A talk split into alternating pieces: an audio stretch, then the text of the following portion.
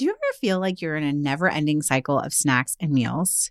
We get it. That's why we're excited to share Home Threads, the ultimate solution for creating a stylish and functional family space. At homethreads.com, discover furniture that can handle the chaos of family life.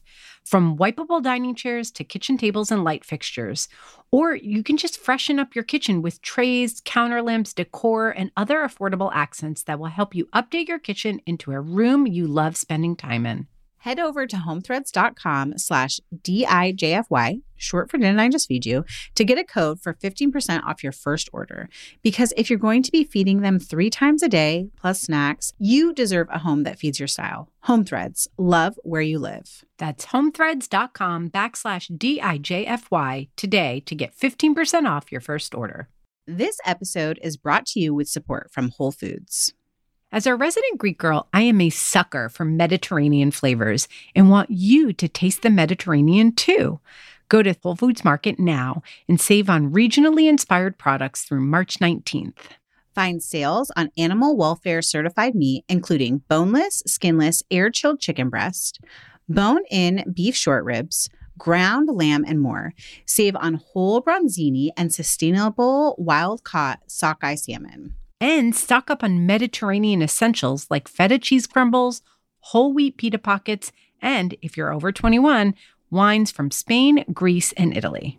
Grab your ingredients and experiment with family friendly Mediterranean cuisine today. Think Greek style ground lamb pitas, lemony oven roasted chicken, or bronzino or instant pot short ribs braised in wine. All simple and delicious. Taste the Mediterranean now at Whole Foods Market. Hey y'all, this is Meghan. Welcome to another bite sized episode of Didn't I Just Feed You? As you might already know, we have one of these a month. Sometimes it's both of us, sometimes it's just one of us. And we pinky promise we'll eventually have some guests thrown in there too. Today, I'm taking on this mini solo because we're going to talk all about moving. Not only do I have an upcoming move, which I'm really excited about, but I've already moved across the country once. And because this time it feels like a little bit more work. We have an extra dog and an extra vehicle. I took to our listeners group and asked y'all for your best advice on moving. And there was so much good stuff. I felt like it couldn't just live in the listeners group.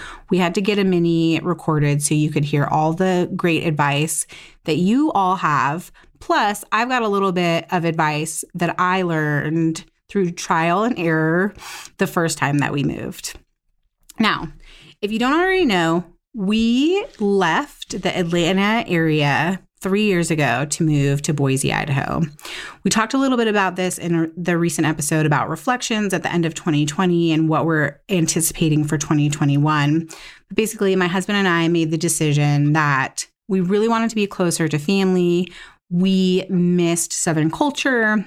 And that also, my husband wanted to have some more work opportunities even though we we learned so much in the last 3 years having sort of like a shifted family dynamic where my husband really has been the primary parent. He started a small business in the time that we've lived here in boise. Um, i took on a lot more financial responsibilities just as far as my job and the podcast and freelance work. And we really want to find a different balance. And being closer to the metro atlanta area will help my husband do that. Now spoiler, we did not end up buying a home in the Atlanta area. Even though we have a lot of friends and family there, we found a home that we are really just so excited about in Chattanooga, Tennessee. There's plenty of film work in Chattanooga, but also it's only about a 90 minute drive from Chattanooga to Atlanta. So my husband can go down there for work as he wants to. Um, he has family that we can stay with there. We can see our extended family on holidays without uh, plane travel. So that feels really exciting. Plus, I'm not going to lie, it is basically um, a dream house for both of us. And I'm getting a kitchen that I just absolutely love. It'll be the first time in our three homes that we've owned that I'll have a kitchen that I feel like doesn't need to be renovated. And that is actually all of the features that I want, all the finishes I couldn't have. Like if I had picked them out, that's that's exactly what this kitchen is. So I'm really excited. So in keeping with the ethos of Didn't I Just Feed You, I'm not just going to be talking about m- big picture moving stuff. I think however you decide to move, whether you're moving across the country or you're moving within the same city or state to state, the choices that you make about how to move are very particular to your family, your budget. So I'm not going to give any any like real advice about like these are the movers that you should use. These are the boxes that you should use because that's all really personal. I will share that we set a, a budget for ourselves late last year for of our savings that we knew that was going to be used for moving expenses. So all of our personal choices have been made based on that budget. And then we also made some choices, made some changes based on the house that we bought. When we moved to Boise, we actually hadn't purchased a home yet. So we were temporarily in an apartment and we used um, like a pod company that was not great, but it was really cheap. And so we had sort of like a bad experience doing it that way. And we're just really lucky that we found a home before we're moving, but because it, we also know what we will and won't need. So we're not going to be carrying any furniture across the country that we don't need for our new house. But also, we made the choice to use Moving Pods again, a different company this time, so that we could have better access to our home from our driveway in our new home. A moving truck is a little bit cheaper, especially if you can find one where they'll drop it off, let you load it, and then they just drive it out for you and you unload it at the new location. But we have sort of like a wonky driveway, and using the pods was a little bit more expensive, but it makes unloading easier when we get to our new home. The other thing that we're doing, and this actually came out of advice in the listeners group thread, is that we are shipping one of our vehicles. Specifically, my husband's pickup truck is being shipped from Boise to Chattanooga for us, ahead of us. And then we are flying my brother in law to Boise, and he's going to help us drive my husband's work truck and our van across the country. That means there's three adults between two vehicles so we can like take shifts. You know, one of us might, might get tired of hanging out with the kids and the dog and need a break. And we'll be able to really easily give the adults a break. Our total road trip will take about five days.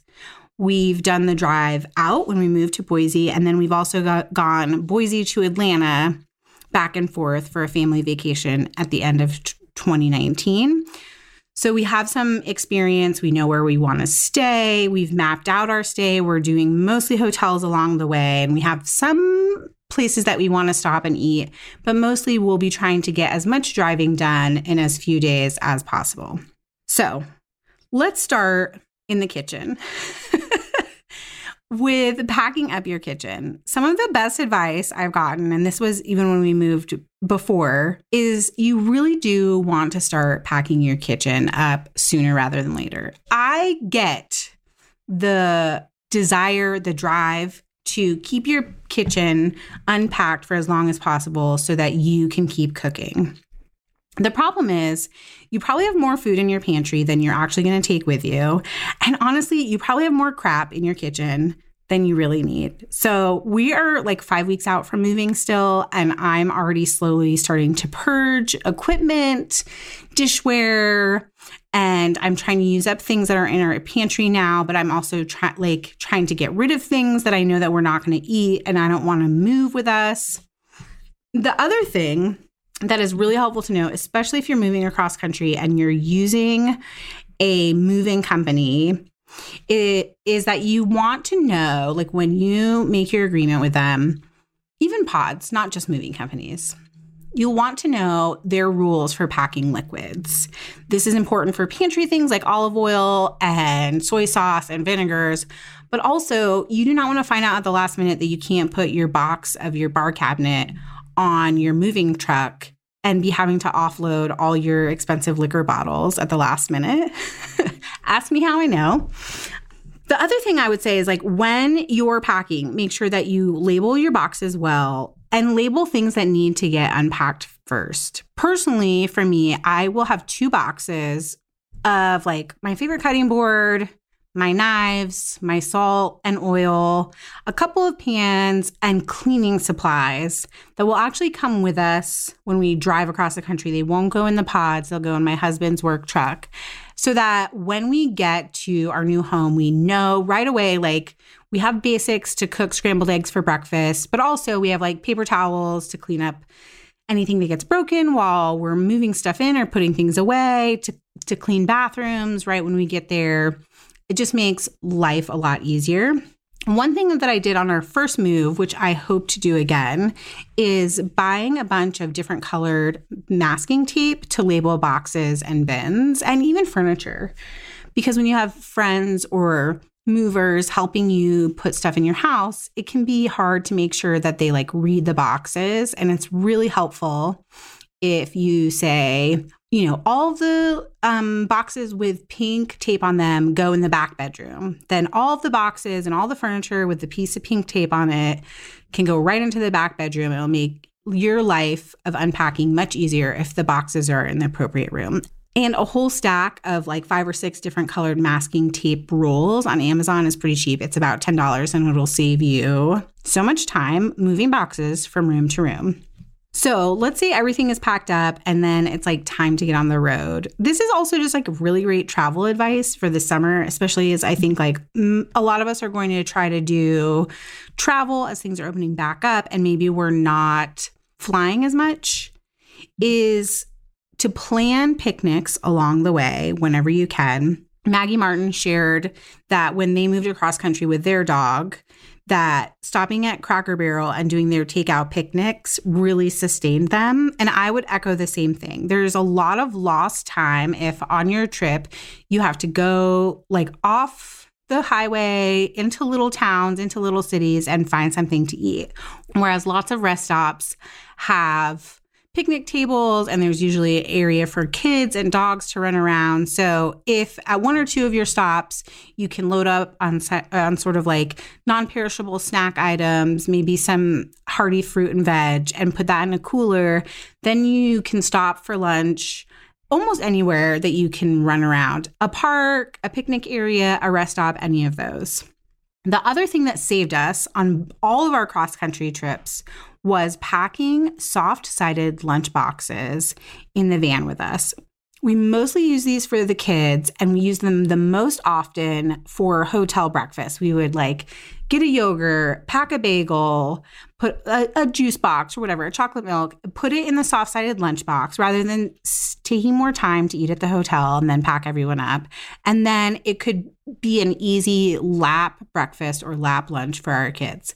And no shame, we also used it a lot for drive through lunches on our road trips. And it just made eating for our little kids in the car so much easier and so much less messy. Now, this is probably my favorite advice and probably the, the advice that I'm going to leave you with, which I did not do when we moved the first time. And I cannot believe I didn't think of it. But if you can, order meal kits and maybe some wine delivery to be delivered to your new house the week you move. I'm planning to use One Potato, which you know is owned by Catherine McCord of Weelicious. They've been a sponsor before. Um, but I really like that they finally extended their shipping from the West Coast to include a lot of the Southeast and some of the East Coast. And so we're going to take advantage of that and just not have to worry about finding a lot of groceries or doing like a big grocery haul the first couple days that we're in our house. Dinners will be taken care of. I'm sure we can do snacky stuff for lunches and breakfasts. Now, this is the thing I need your help with. What are your favorite places to order wine delivery? Uh, it's been years since I've tried one, and I would love to hear from you in our listeners group.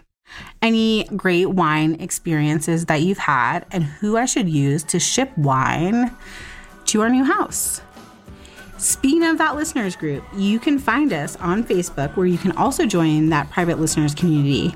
The answer to the question is whiskey. Most importantly, subscribe, rate, and review. Our music is Good Old Times by Alex Cohen, provided by Jamendo. A huge thank you to our editor, Samantha Gatzik. Thanks for listening. Stay sane and well fed. Until next week.